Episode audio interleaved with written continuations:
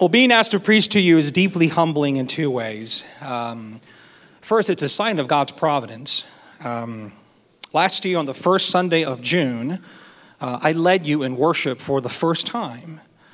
This year, or year after, the second Sunday in June, I get to preach to you for the first time. So, what's going to happen the third Sunday of June next year, I don't know but I am eager and anticipating to see that. But there's another reason it's humbling to preach to you today, and that has less to do with God's providence and more to do with uh, planning for a preachers, the schedule. After sending me the summer pre- preaching schedule, I couldn't help but notice that Pastor Adam is preaching only one Sunday in this series on the Psalms, and that Sunday is next week after my first sermon. So I'm not sure if he's trying to tell me something, if he's trying to protect the church from possible damage and, uh, and anything that may or may not come out of my mouth. And I, I, I, trust him. I don't blame him. Better safe than sorry. He's the cleanup hitter. But enough about me and enough about this intro. Uh, let's dig into the word. We're in a summer sermon series in the Psalms. And uh, Pastor Adam did ask me to preach. He asked me to preach on the topic of worship and uh, you give the worship leader the topic of worship, and, and he is going to be excited. Uh, and I have a, a word um, from Scripture in Psalm 90 uh, that I want us to look at, look at the topic of worship from this psalm, learn from our big brother in the faith, Moses, who we're going to examine his life, look at his life, and, and follow his example. And you know, oftentimes we struggle reading the Bible because we tend to feel disconnected from its message. Uh, one of the reasons for that is sometimes the people in the Bible, the characters, the stories, they give us these, these, uh, the, the, impression that these people really were different than we are. Uh, I mean, they lived in distant times, distant past, distant settings, things foreign to us, and, and they're described in really unique ways. I mean, think of David the king, the great king of Israel. Um, raise your hand if you are royalty. No one in here is a king or a queen. Uh, David, you know, was a lion killing, bear wrestling giant slayer. Uh, I can't put that in my resume. Um, or Elijah, the great prophet of the Old Testament. Uh, this guy was, was basically a superhero. He could pray down rain, he could raise people from the dead. Uh, he was just endowed with supernatural power by the work of the Spirit in his life and ministry. And, and, or even Samson, guys like Samson. I mean, I wonder if Marvel stole the idea of the Incredible Hulk just by reading uh, the account of First and Second Samuel and looking at uh, Samson and the stories there. So, uh, very different people than we are. And this morning we're going to look at one of those characters, Moses. Uh, now, if you know anything about Moses, you'd certainly agree that he is very different than we are today. But he's not that different. If you consider some of his life experiences, you can see that there are, in fact, connections between his faith and how he lived out his faith and us and our faith and how we ought to live out our faith. So, for example, Moses was adopted.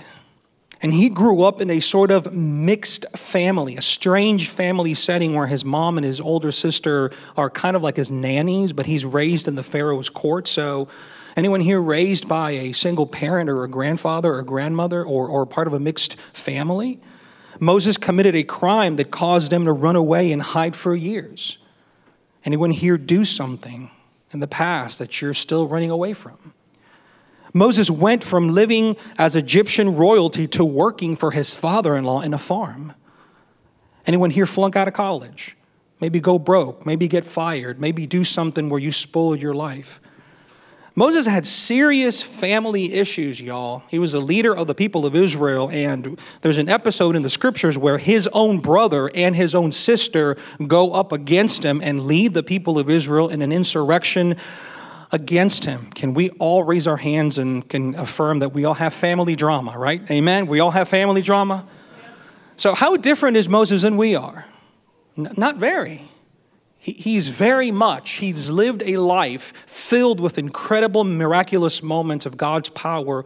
But much of his life, we can see points of connection where his faith is seen in the day to day instances and interactions where we could learn something from his example, what he did, and why he did it. And more than just an attempt at a creative sermon introduction, knowing details of Moses' story will help us better appreciate Moses' message. I think this is in part what the apostle Paul has in mind when he writes the following in 1 Corinthians chapter 10 verse 11. making reference, by the way, to a particular event in the life of Moses. Paul writes, Now these things happened to them as an example, but they were written down for our instruction.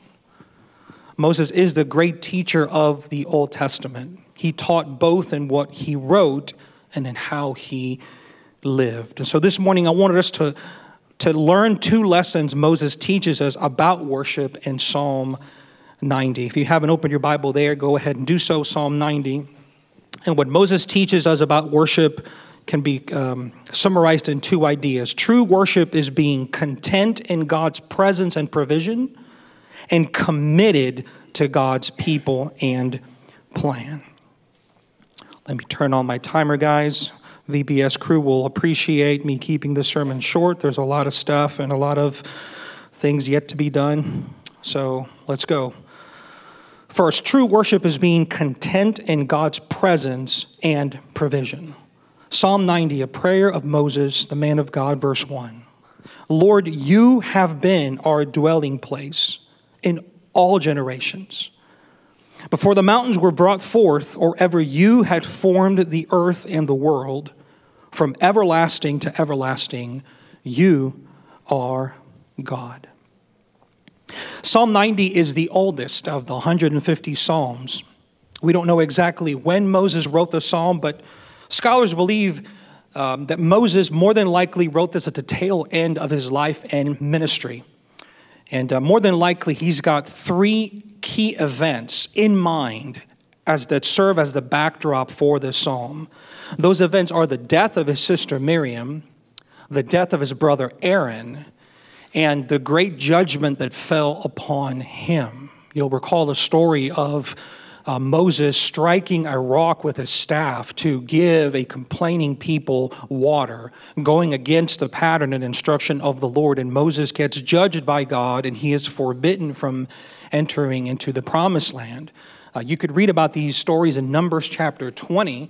Uh, that is a difficult chapter in the life of Moses as these events just happen one after another after another. And more than likely, in this setting, after decades of having front row seat to innumerable displays of God's unbelievable power, shown both in salvation and in judgment, I would remind you that Moses was the man who was able to see firsthand God's power in saving a people, Israel, and in judging a people, Egypt.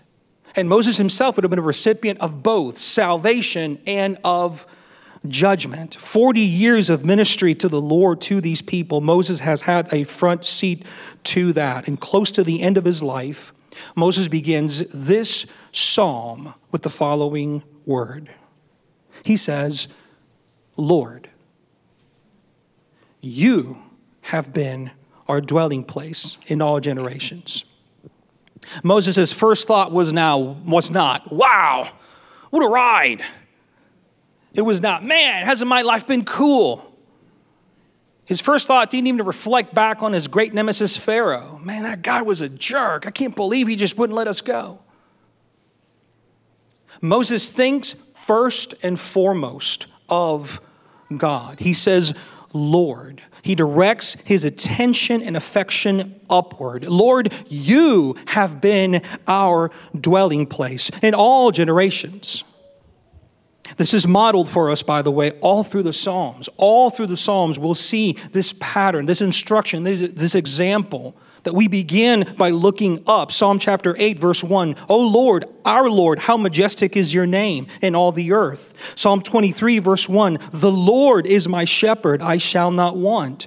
Psalm 27, verse 1. The Lord is my light and my salvation. Psalm 63, verse 1 Oh God, you are my God. Earnestly I seek you. Psalm 103, verse 1 Bless the Lord, O my soul, and all that is within me, bless his holy name. Psalm 139, verse 1 O Lord, you have searched me and known me. And on and on and on. The Psalms call us to lift our eyes to the heavens and acknowledge God as creator as unique, as set apart, as unmatched, unparalleled, unequal. He's transcendent. He is above it all and outside it all. He is independent of it all. He is, in one word, the source of it all, the creator of it all. And, and Moses, Moses knows this very well. But as, as a matter of fact, he knows this better than anyone could, better than any scientist, any, any astronomer looking up into a telescope into the night sky. Moses received from the Lord face to face details and instruction on how God made the heavens. Moses wrote the book of Genesis. In the beginning, God created the heavens and the earth. And Moses would write down how God would do that. Moses was the person whom God spoke to face to face and told him how he fashioned all of existence. Look at verse 2. This is what he's thinking of, more than likely in verse 2. Before the mountains were brought forth, or ever you had formed the earth and the world, from everlasting to everlasting, you are God. And here at the beginning of the psalm, Moses teaches us two key principles about the nature of God who God is, God is transcendent. He is everlasting to everlasting. There is nothing that God can be compared to because there is nothing like him. He is unique. He, he is holy. He is set apart. He, he is outside of the fabric of time and space. But God is not distant. God is not aloof. God is not lost somewhere in the ether. God is transcendent. That's who He is. But who He is to His people, He is immanent. He is near. He is with us. He says, You are our dwelling place. As transcendent and infinite as God is, is as close and near He is to His people. This is the first key lesson we get from this chapter that God is and God is to his people. And these ideas captivate Moses. They, they invade his mind and focus his thoughts directly on God himself. Now, Moses, before he tells us anything about himself, before he introduces us to his story, to his achievements, to his success, before he describes the events that God used to lead him in in saving the people of Israel, his fears, his anxieties, before he tells us about, about his regrets, things he could have done better, before he celebrates anything about himself, before he tells us his name, he introduces us to God. He blends his story in the background, he dissolves it and features God on the foreground and says, Lord, you are our dwelling place. Pastor A.W. Tozer once said, What comes into our minds when we think about God is the most important thing about us. Worship is pure or impure as the worshiper entertains high or low thoughts of God. Typically, when I preach, I insert application questions along the way. This keeps me in check, it keeps you awake. Uh, and so, some application questions along the way. What comes to your mind when you think about God? Whose story is on the foreground of your mind when you think about your life?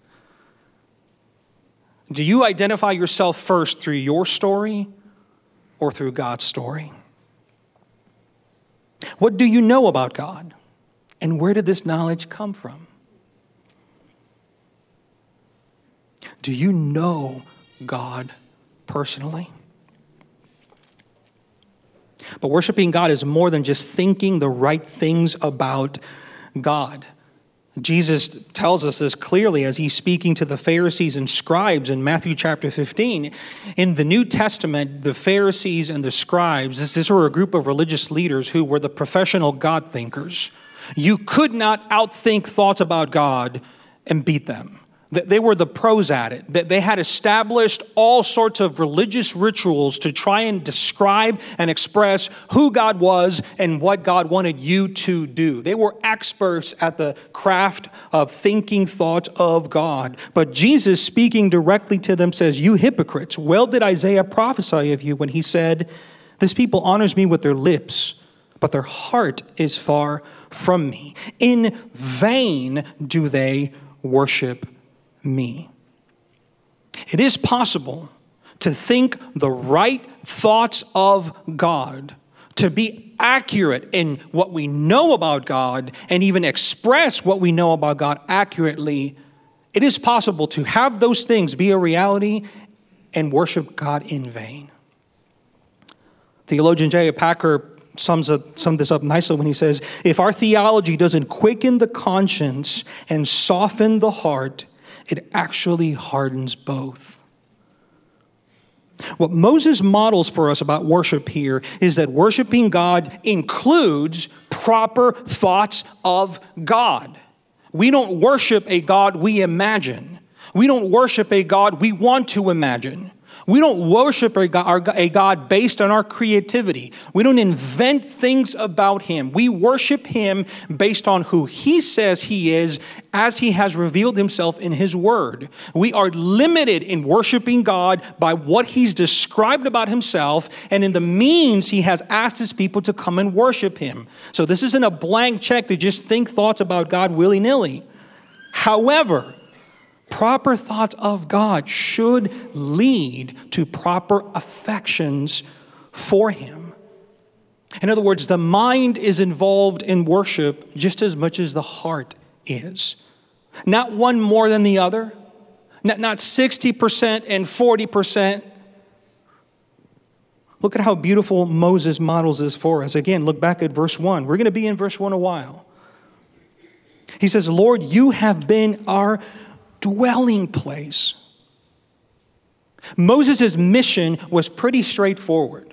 And when God calls Moses to serve him and to do a work through him, this is the instruction God gives Moses in Exodus chapter 3, verse 7. He says, Then the Lord said to Moses, I have surely seen the affliction of my people who are in Egypt, and have heard their cry because of their taskmasters. I know their sufferings. And I have come down to deliver them out of the hand of the Egyptians and to bring them up out of that land to a good and broad land, a land flowing with milk and honey, to the place of the Canaanites. It's a simple job. Hey, Moses, go into Egypt and take the people of Israel from where they are to where I want them to be. That's your job. Take them from Egypt and bring them to Canaan. That's it.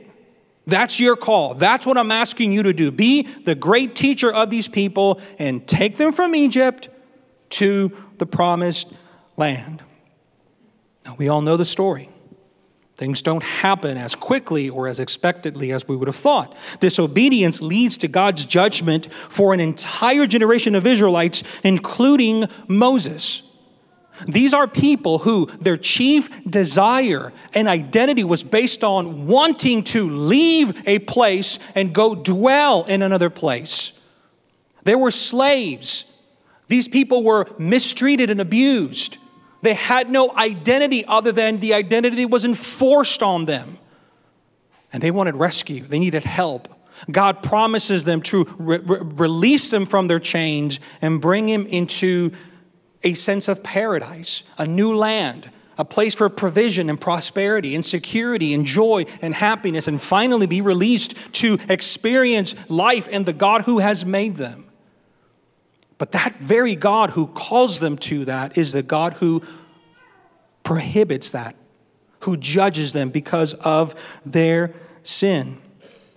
People of Israelite, uh, people of Israel and Moses himself became wanderers 40 years of wandering in the desert, and they did not enter the promised land. And here, at the end of his time as a leader of Israel, after again wandering wanting a dwelling place for 40 years with no permanent house, no place to build a home, no place to put roots down, no place to raise a family, to kick up his feet and call it a day, walking every day knowing that this world has no home for them because the home that was promised to them is now prohibited to them, walking every day, Moses himself knowing he's the original dead man walking.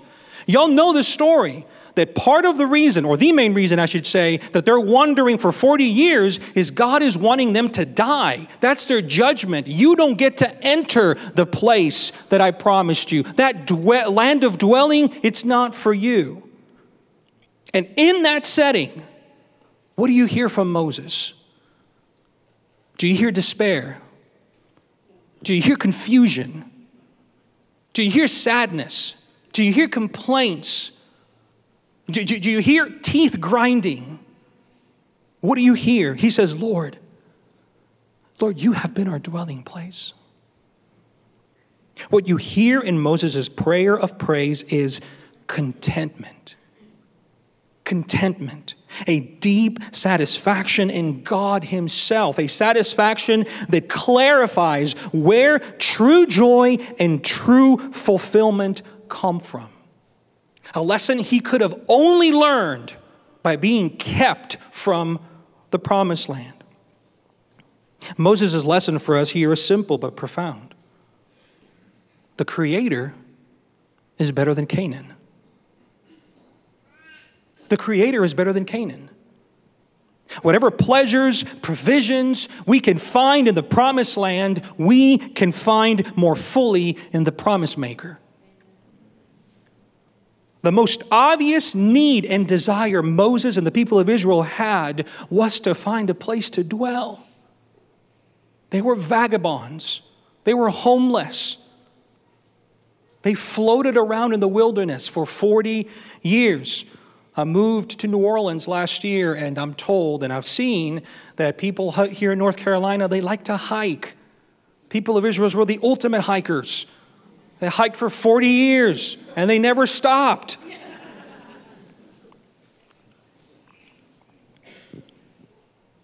Every day for 40 years, that reality becomes all the more clear for Moses.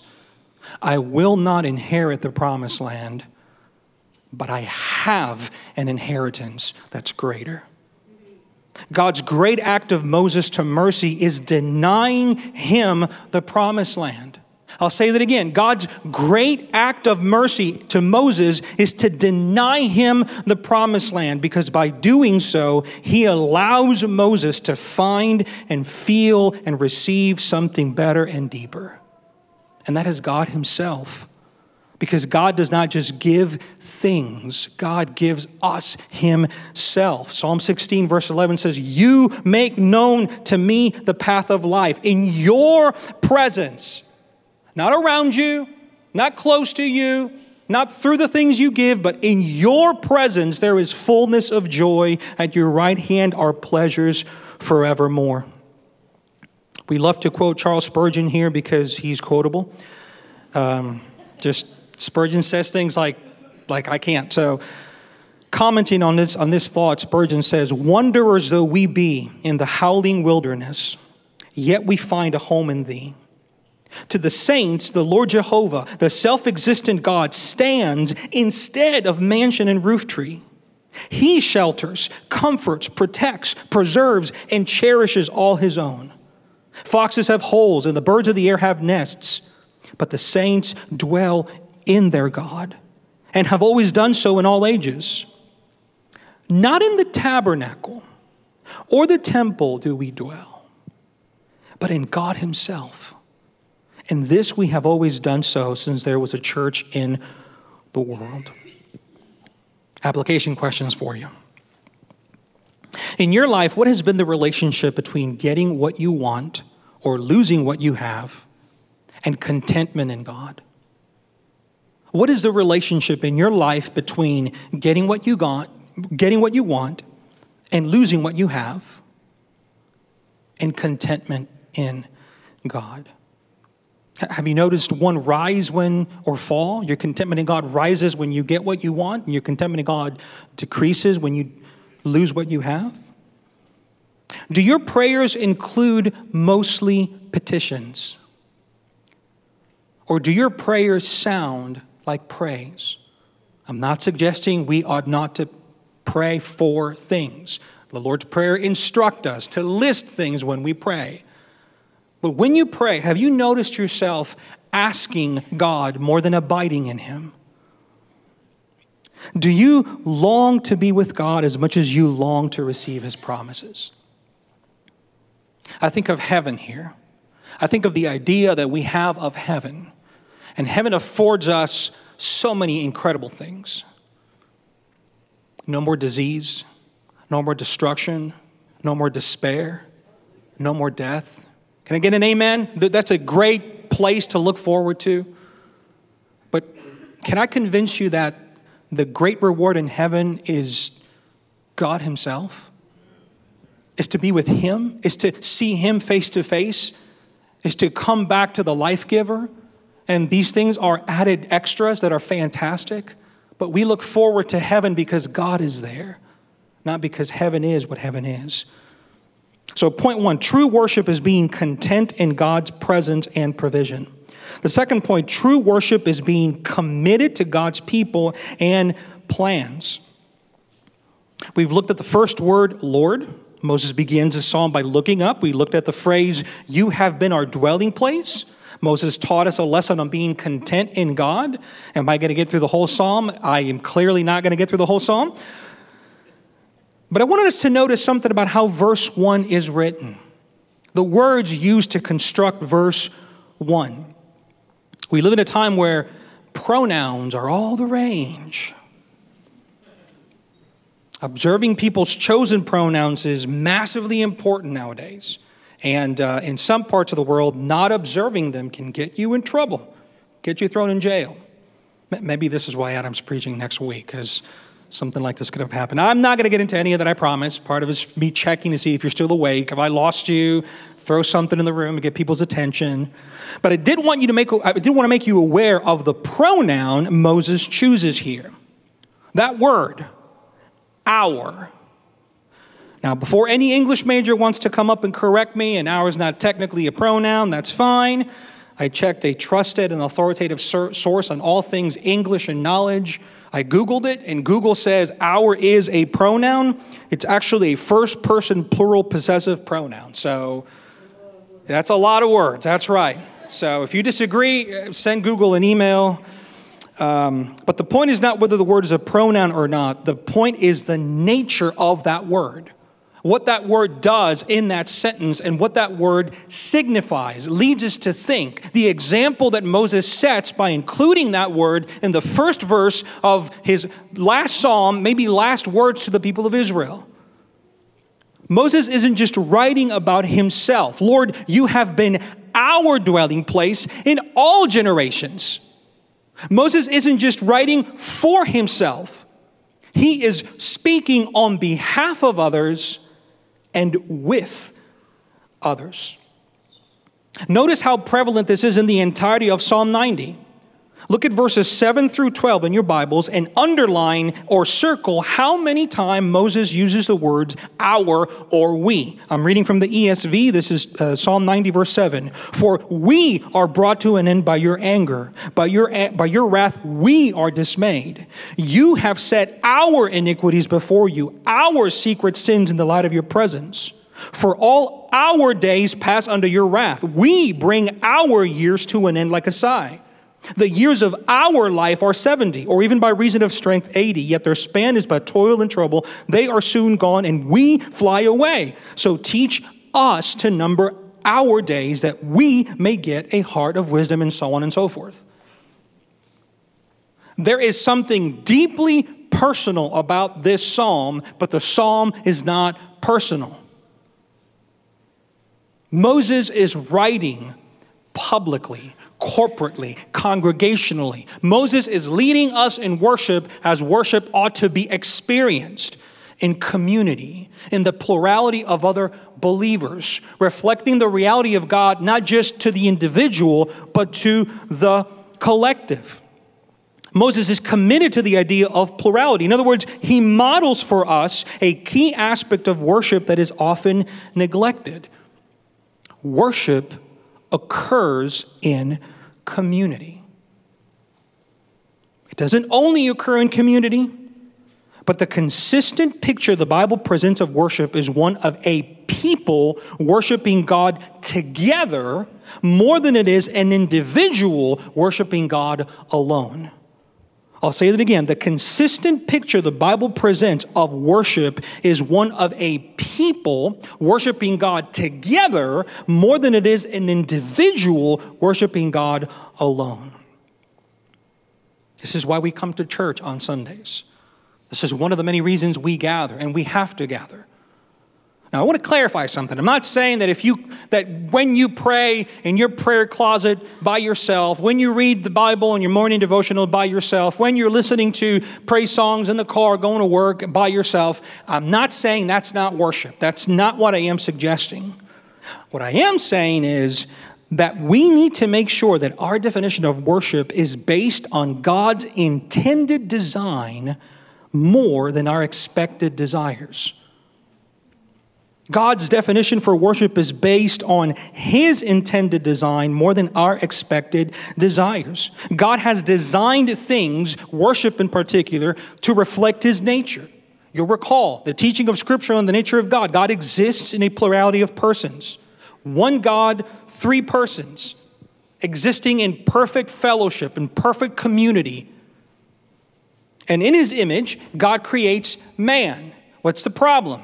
Man is alone. God tells us so. It is not good for man to be alone. So a helper is made for him. Why is a helper made for him? Because if, if the one chief agent that's going to mirror him in the best possible way is going to cr- be created by God to image him, to mirror him, then, then community must be their nature, just like community is in God's nature. So Adam and Eve are created and they exist to bring God glory together as they fulfill God's purpose together. Y'all know the story, right? Three chapters in and things go haywire. But God has a plan. Genesis chapter 12, God calls a man Abraham and reveals to this man his plan to redeem humanity. And what's God's plan to redeem humanity? He promises to Abraham to bless all people after him by creating a people through him. The nation of Israel. You see this in Genesis chapter 12, verses 1 through 2. Now the Lord said to Abram, Go from your country and your kindred and your father's house to the land that I will show you, and I will make of you a person, a great nation, people, and I will bless you and make your name great so that you will be a blessing to all nations. This is God's plan community, fellowship, plurality of people. And by the way, these people are who Moses has been ministering with for the past 40 years of his life. This nation, who's going to be the nation that blesses the whole world, is the people of Israel. They become the people of Israel. They are given the law and the prophets. And what do the prophets prophesy about? They prophesy about a coming Messiah who's going to come and do what? Establish a kingdom. What's a kingdom? A kingdom is a group of people, all united under one God, but a plurality, a group of people worshiping one God. You flash forward to the New Testament, Jesus appears on the scene preaching the arrival of the kingdom of God. There's people language again, and inviting all to participate and join the kingdom. Hey, come be part of this team. Mark chapter 1, verse 15, Jesus says, The time is fulfilled and the kingdom of God is at hand. Repent and believe in the gospel. The language of people, of corporate, uh, corporateness, made up a word, it, fi- it finds its final expression in the church. That's you and me. And God's design for worship constituted in the church, the apostle Peter summarizes this well in 1 Peter 2 9, where Peter says, But you are a chosen race, a royal priesthood, a holy nation, a people for his own possession, that you together, corporately, congregationally, may proclaim the excellencies of him who called you, collective, plural, out of darkness into his marvelous light. From Exodus chapter 19, verse 6, where God tells Israel, You shall be to me a kingdom of priests and a holy nation to Revelation 1, verse 6, where we're told that Jesus has made us a kingdom and priest to God his Father, God has never wavered from his commitment to glorify himself through his people. True worship takes place when we delight in our God by committing ourselves to his people. Some application questions for you. What has been my attitude like towards gatherings with the people of God? Do I see God's people as a help or hindrance to worship? One more. If I never gathered with other believers, Sunday, life groups, Bible studies, how would my faith be affected? Write these down, take these with you, think through them, share them in your life group. But there's just one final bit before we, we wrap up. One interesting detail in this conversation about worship. The fact is, this passage we've been looking at is a psalm. We're studying the Psalms for the entire summer. And I'm going to resist the urge to geek out on this, but, but stick with me because it's important, right? A whole summer studying the Psalms, it's probably helpful for us to come and understand what they are. The English word psalm is a combination in meaning of two Greek words psalmos, which means a song of praise, and psallein, which means to pluck a stringed instrument. So essentially, what you have in your Bible, in the book of Psalms, when you turn there, you have 150 songs to be plucked on a stringed instrument. Guitar players and banjo players rejoice. These are songs. And what are songs meant to songs meant to do? Yes, songs are meant to be sung. This book itself is absolutely fascinating. If you're an artsy type, there's a great deal of design and intentionality in how this book was compiled and designed, by the way. So, for example, the book of Psalms is divided into five sections. There's five sections in the book of Psalm. Psalm 90 begins book four or, se- or, or section four. Now, why five sections? Is there another set of writings in the Hebrew mind, in the Hebrew tradition, in the scriptures that consist of five books? Yes, the Torah, the Pentateuch, the first five books of who? Of Moses. When the people of Israel thought of the Torah, the Torah means the teachings, they think of things that are meant to instruct us. And so, by modeling themselves after the Torah, five books, each book representing something about one of the books in the first five books of Moses, what do you think the Psalms are trying to communicate to us? They're not just songs, they're teachings, they're instructions, they're commands. These aren't just suggestions or, or, or, spiritual ideas that are curious and inventive. This is the very Word of God telling us this is how, this is how faith is experienced. You don't know how to worship God appropriately, you do what God says. Where does God tell you how to worship Him? All throughout the Bible. But the Psalms is a key section where we learn that. Hence our study. Now, more stuff on the Psalms. A large number of the Psalms contain musical instructions. It's not just the combination of these two words, you know, songs and plucked instruments, but the Psalms themselves tell you, like, give you musical instructions. Look in your Bible, turn one page uh, to the left to Psalm 89, and you'll notice this heading Now, our Bibles have verse numbers and chapter titles.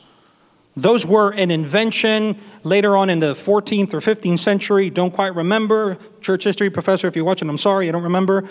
But they're, they're very helpful tools that help us kind of know where we are, right? It'd be really awkward and difficult to study the Bible together if you didn't have page numbers or verse numbers. Hey, turn to that book over there. That would not be helpful, you know, so it's helpful to say, turn to Psalm 90, and you guys turn to Psalm 90. So the numbers in your Bibles that represent verses and chapter titles, those were not part of the original manuscripts. They're written there to help guide us. But here's something interesting about the Psalms.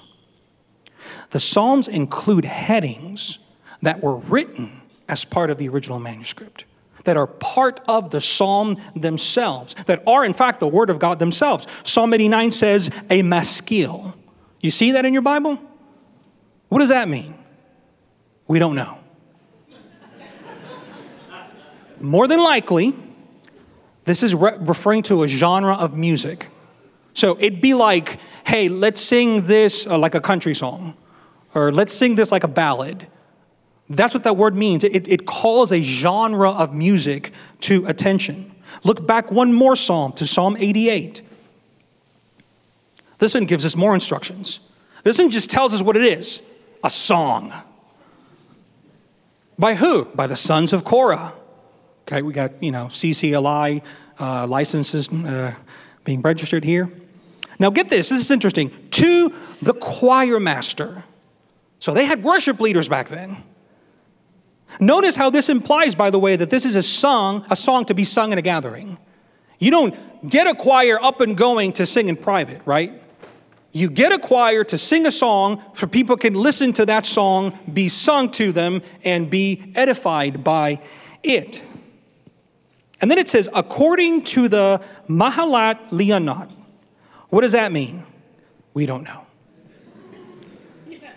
But probably, more than likely, this means the tune. So, Alex, where were you? Alex Leahy, you're right there. My buddy Alex is a jazz pianist. He plays jazz music. If I were to come up to him and tell him, hey man, I wrote a song, can we put it to um, the tune? What's a good jazz standard? Stardust. That, that's what this may mean. Just, just a tune. We've got two uh, band members um, who are part of the worship team, Daniel and Carly Threckle. They're, they're bluegrass players. They play bluegrass. And if I were to tell them, hey, uh, that, that tune, can we put this, this music or this text to that tune? And oh, yeah, they'd be able to play a song that has a tune, and you could just add text to it. That's what's going on here, more than likely. Now, you can see where I'm going with this, right? I don't want to just teach you random nuggets on the musical structure of the Psalms and musical ideas of the Psalm. We're talking about singing because Psalm 90 is a song. Moses isn't merely reflecting on God or thinking about God. This isn't just some random journal entry. This is a prayer of praise, a song of praise. Not only is Moses singing worship to the Lord, but his example, what he's modeling for us, is that this thing of singing, this act of singing, is a corporate dynamic that he's calling us all to participate. And this shouldn't be a surprise to all. We should not be surprised to find out that Moses liked to sing. If you think of the history of Moses, the life of Moses, the two great events of the life of Moses, the exit of Egypt and the entrance to Canaan. Salvation through the Red Sea and ushering the people to the borderlands into Canaan. Those are the bookends of the life of Moses. Guess what you find in both of those settings? a song. Exodus 14 recounts the miracle of the people of Israel crossing the Red Sea. What do you see the very next chapter describe? The people of Israel worshiping the song of Moses. Deuteronomy 32, the end of lives, uh, Moses' life. The dude's old, the dude's gonna die. The dude is looking at the promised land He's knowing that the people of Israel are going to cross, and he has a few last choice words to tell them. But he doesn't punish them or he sings to them.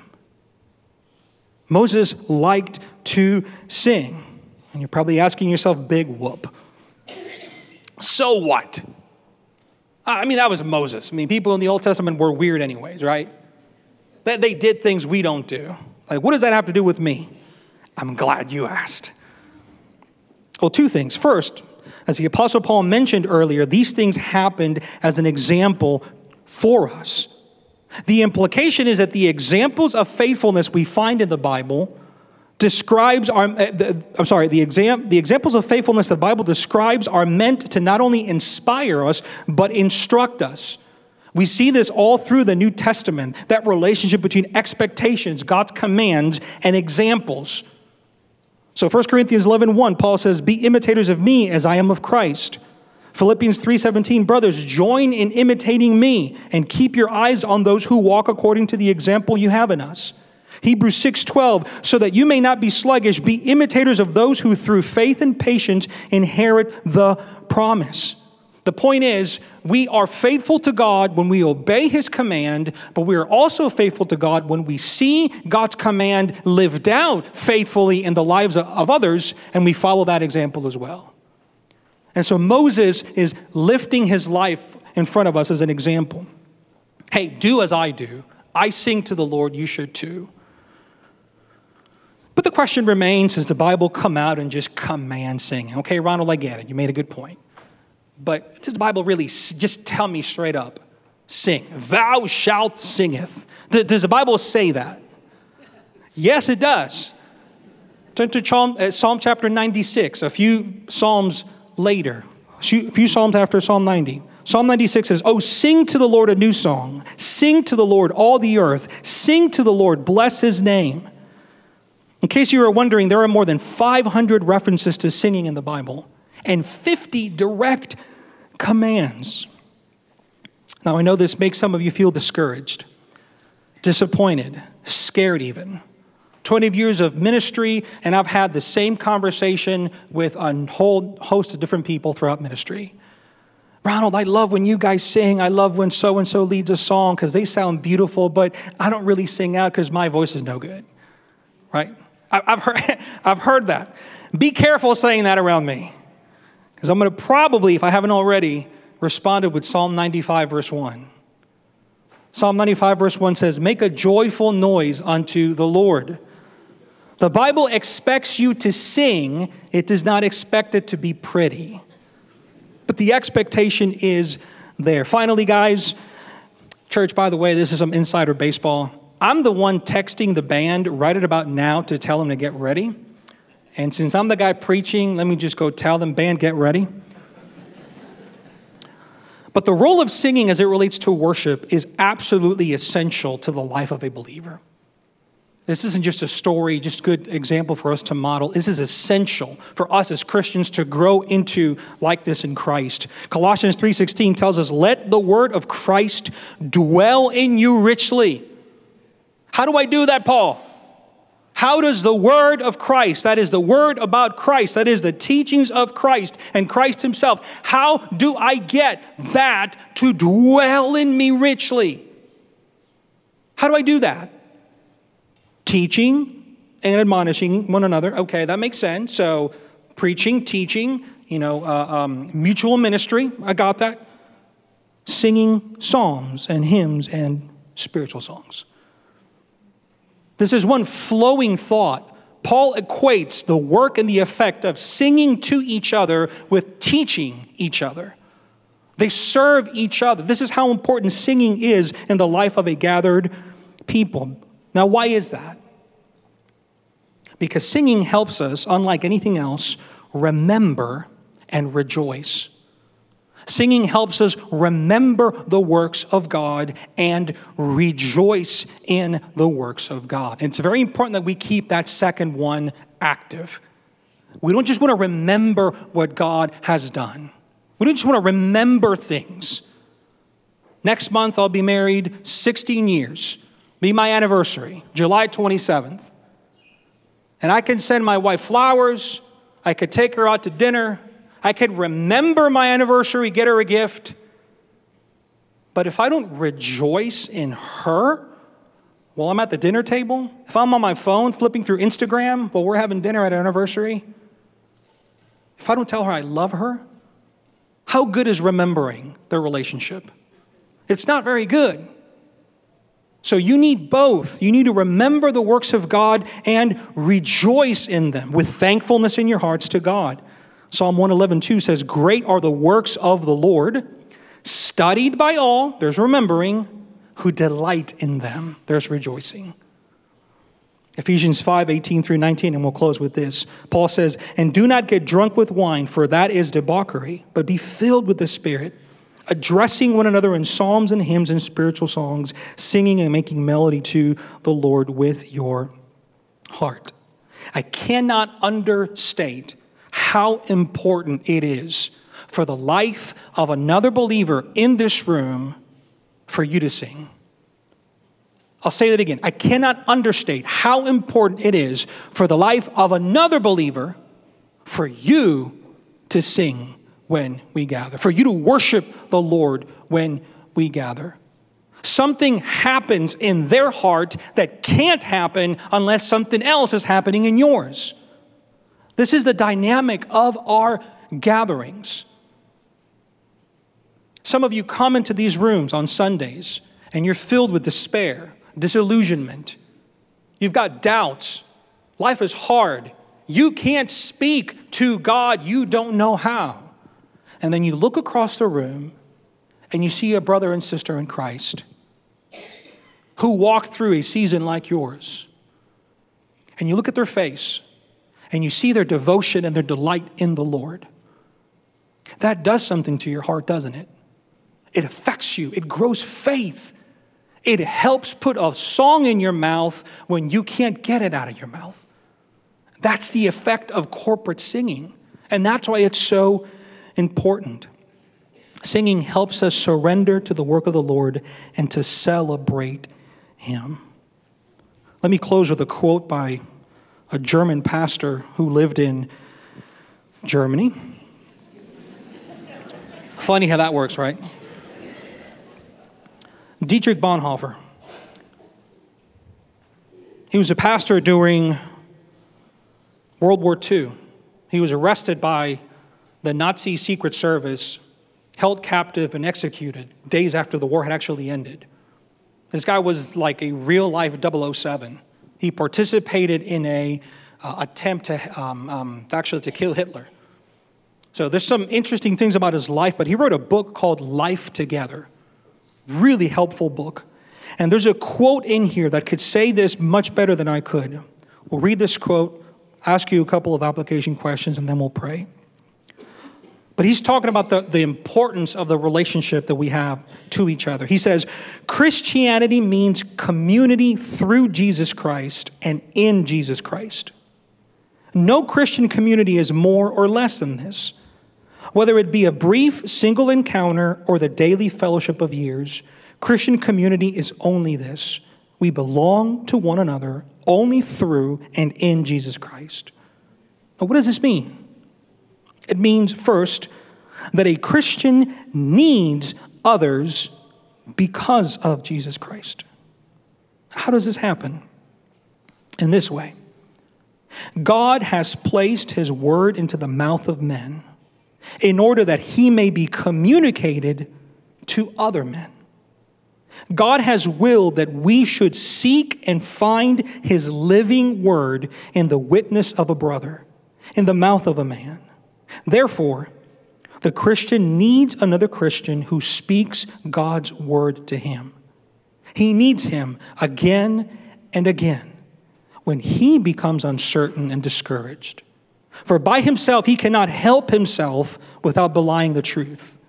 He needs his brother man as a bearer and proclaimer of the divine word of salvation. He needs his brother solely because of Jesus Christ. The Christ in his heart is weaker than the Christ in the word of his brother. His own heart is uncertain, his brother's sure. Some application questions for you. How much do you enjoy singing to the Lord when you gather with his saints?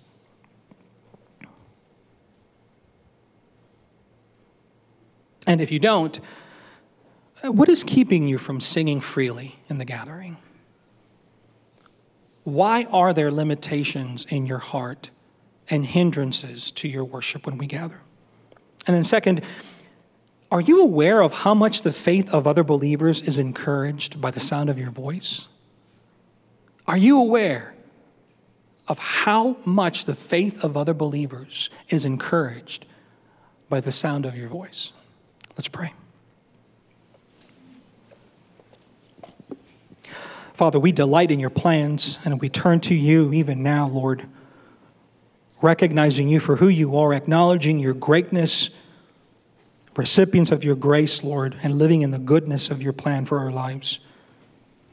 Lord, we thank you for your word. We thank you for the example of Moses. Lord, we thank you for gatherings like we have, Father the settings that you have afforded us where we can sing freely and joyfully. Lord, move us, move in our hearts. As, your mind, as our minds are filled with your word, may our hearts explode in affection and delight of what the Savior has done. Father, we pray now for the remainder of this series, Lord, that as we begin studying your word, Father, each one of these Psalms would speak to specific areas of our life and our worship. Lord, and we now we thank you for Christ.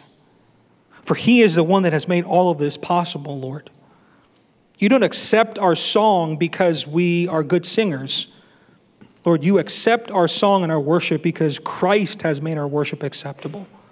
It is through him, O oh Lord, that we have access to come before you and receive life. Now, Father, as we sing, May you fill our hearts and our minds with the love of Christ. For him, your glory and our good, we pray. In Christ's name, amen.